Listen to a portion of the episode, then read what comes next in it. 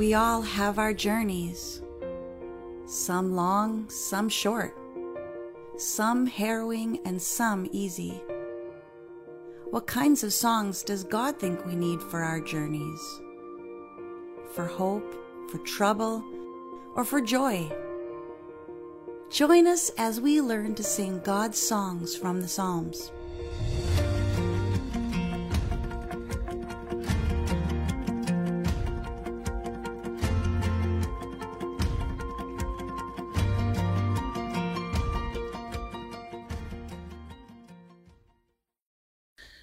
When I was in seminary, um, for part of the time, I worked in a technology retail store where we sold cell phones and cell phone service, and we sold T V and internet. But there was this one product that, that the bosses loved, that they really, really desperately wanted us to sell. And it was um, smart home equipment and home security. And so this was, I mean, we're probably talking five years, six years ago. And they really, really pushed us to try and get people to sign up for home security with smart home stuff.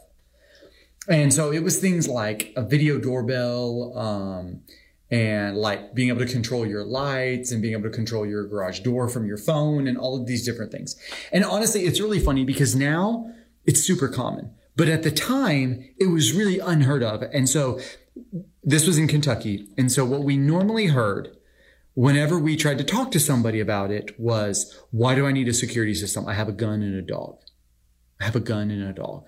That's what it was. Like, why do I need a security system? I have a gun and a dog.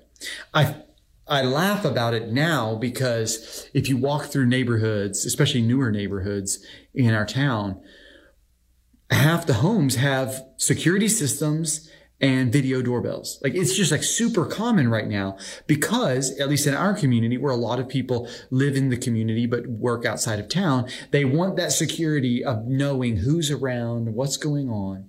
So they put on video doorbells and they put on, con- you know, controls of lights and the security system and all sorts of things because we want to be secure.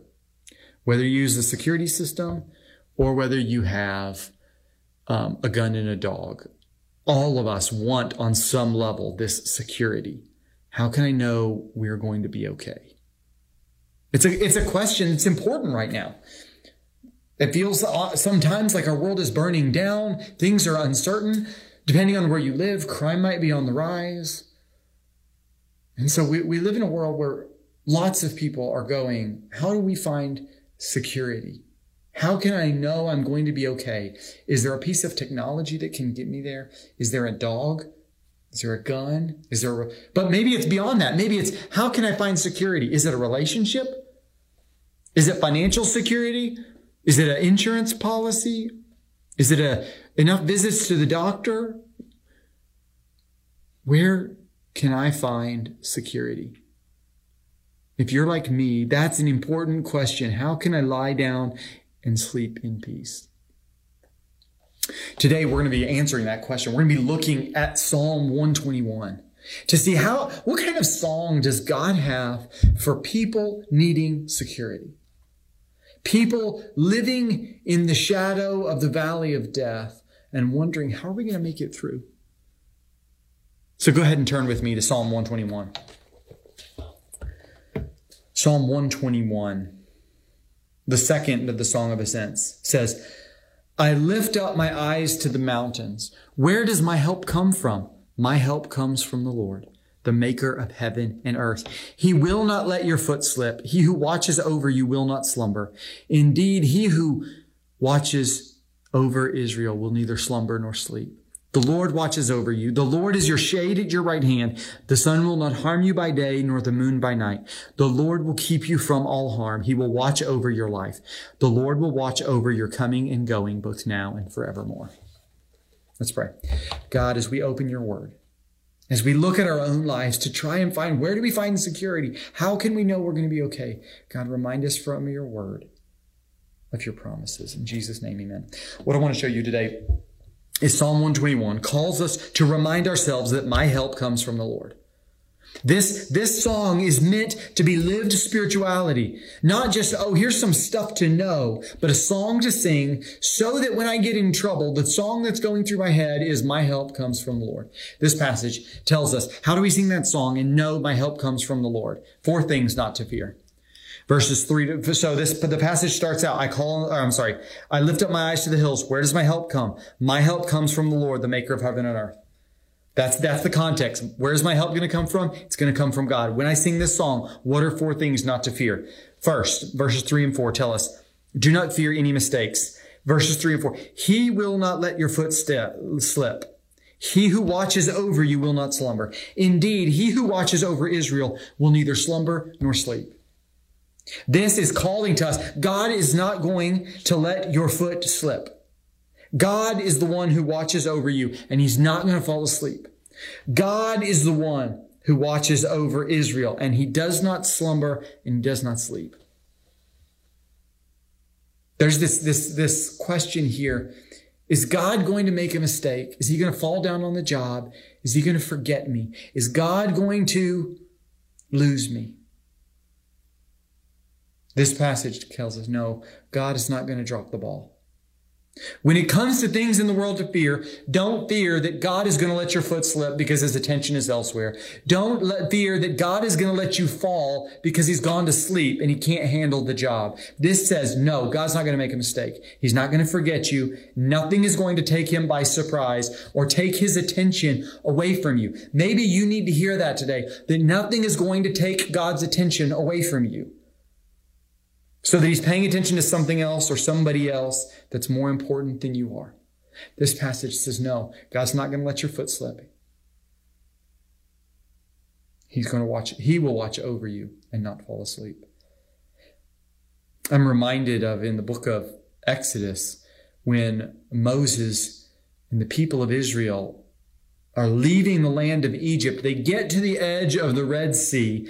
They're sandwiched in between a sea they cannot cross and an army behind them that wants to kill them or enslave them again. And Moses says, stand still and watch the deliverance of God, from Exodus chapter fourteen. Stand still and watch God's deliverance. This passage says God's not going to make a mistake. He's not going to lead you so far that he's going to lose you. Stand still and watch. Don't fear any mistake. And so the, this, when we find ourselves wondering, where am I going to find security? This passage says, my help comes from the Lord, and I am not going to fear that God's going to go off duty, that he's going to farm the job off to an angel that's not going to do a good job. No, God himself has taken intimate responsibility for me and for my life. And he's never going off duty. He's never going to drop the ball. He's never going to drop me. So do not fear any mistakes. When we tell ourselves, my help comes from the Lord. The second thing we do not fear is do not fear any threat. Verses five and six says, the Lord watches over you. The Lord is your shade at your right hand. The sun will not harm you by day, nor the moon by night. Who is, who, who is the Lord? His identity. He's the keeper. God's the watcher. The Lord watches over you. That's his identity. I'm the watcher. I'm the keeper. I'm going to care for you. But what does it mean? He says, the Lord is your shade at your right hand. The sun's not going to harm you by day and the, nor the moon by night. There is no threat that's going to drain you. If you live in the desert, being caught out in the sun with no protection can dehydrate you incredibly fast. It's dangerous. The moon at night, whether it's full or whether it's covered by clouds, can conceal dangers as wild animals and other threats come along. And he says, no, the, the Lord watches over you. Nothing is going to harm you during the day. Nothing is going to harm you at night. There is this lie that we hear that says, I am my own keeper. I am my own watcher. And this passage says, no, no, you're not your own keeper. You are not your own watcher. God is the keeper. God is the watcher. And nothing, day or night, is going to take him by surprise and threaten and hurt you without his great care and concern for you. So can we begin to grab onto that and say, God, there's a lot that I don't understand in the world. There's a lot that I don't understand in my own life right now. But I know that you promised to be my keeper. And I'm going to clutch on to that identity that God, the keeper, watches over me. No real or imagined threat is going to get through him to me. There is this great intensity in this. The Lord watches over you. The Lord is your shade at your right hand. The sun will not harm you by day, nor the moon by night. I love the intimacy of that. He's your shade at your right hand. It's not just God who's far off somewhere else, but God is near, shading me from the right side. I'm reminded of Hagar. If you're not familiar with that story, in Gen- the book of Genesis, God promised Abraham uh, chil- like children and descendants and land, but Abraham was old and had an old wife.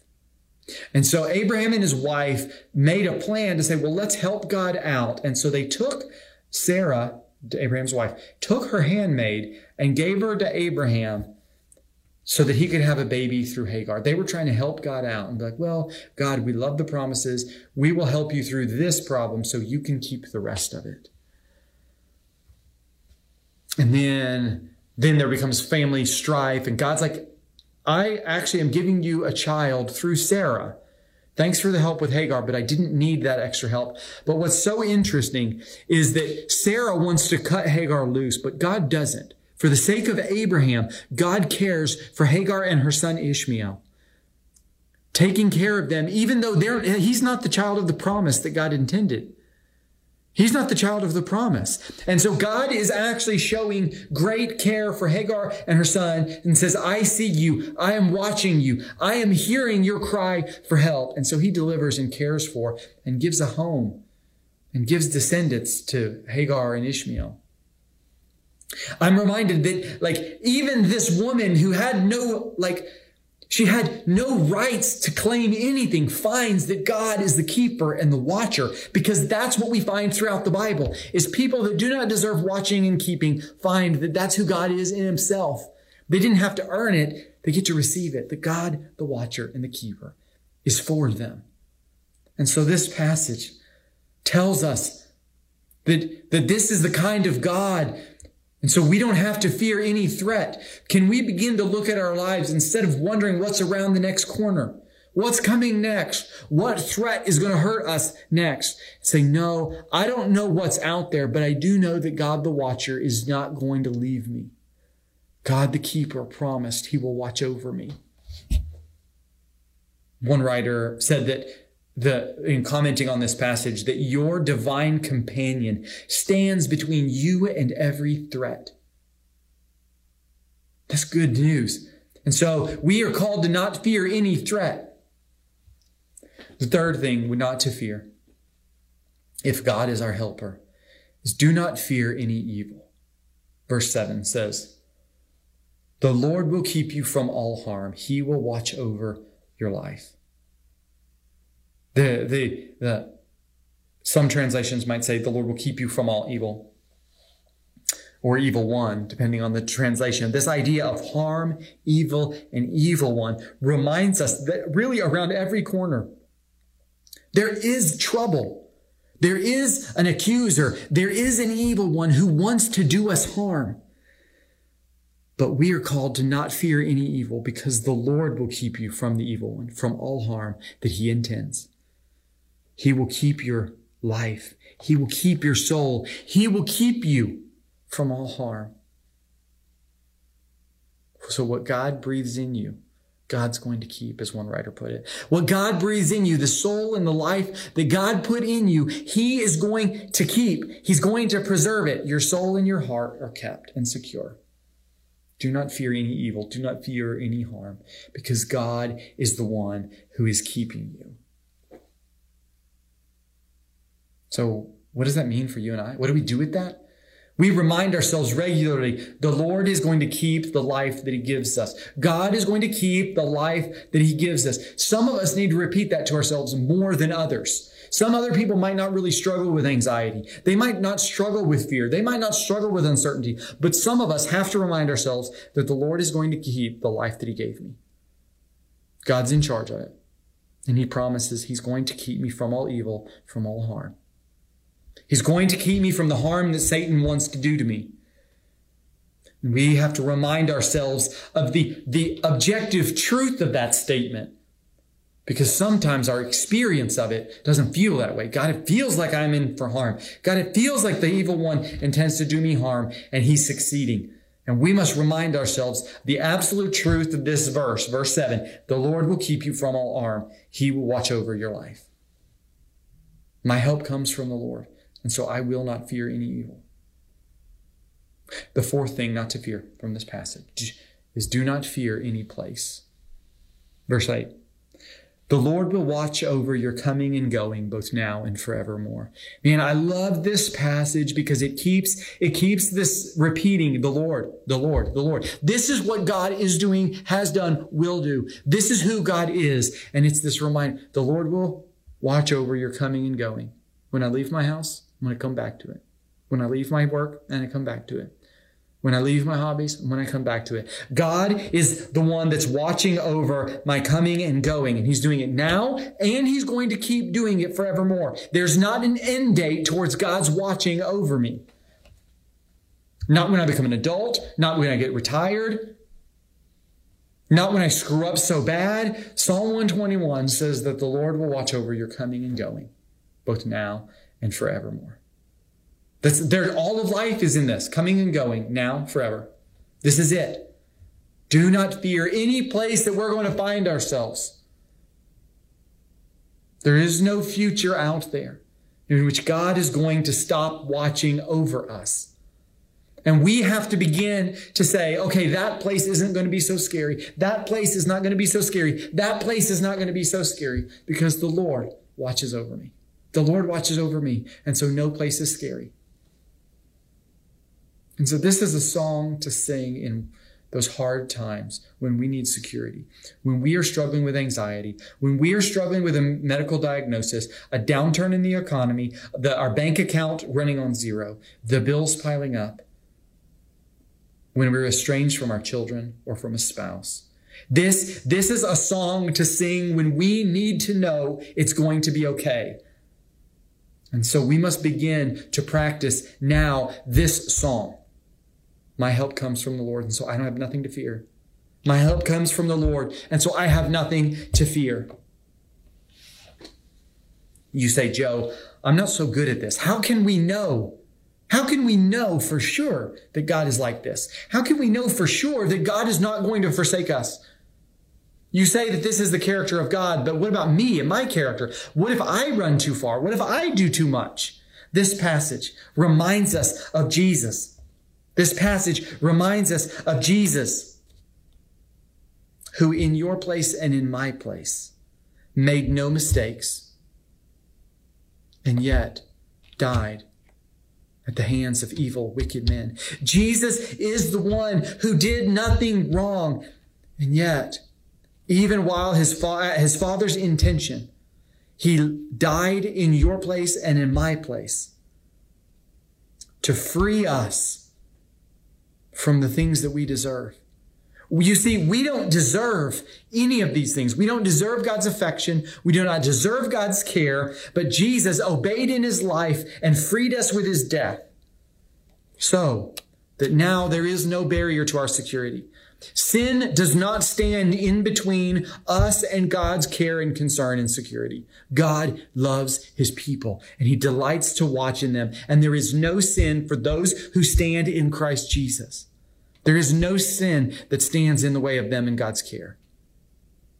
And so maybe you're sitting here and you're wondering, does God really love me? Can I actually know that he's working for my good? Can I actually know that God's not saying, try harder, do better, you idiot? Yeah, we can know that.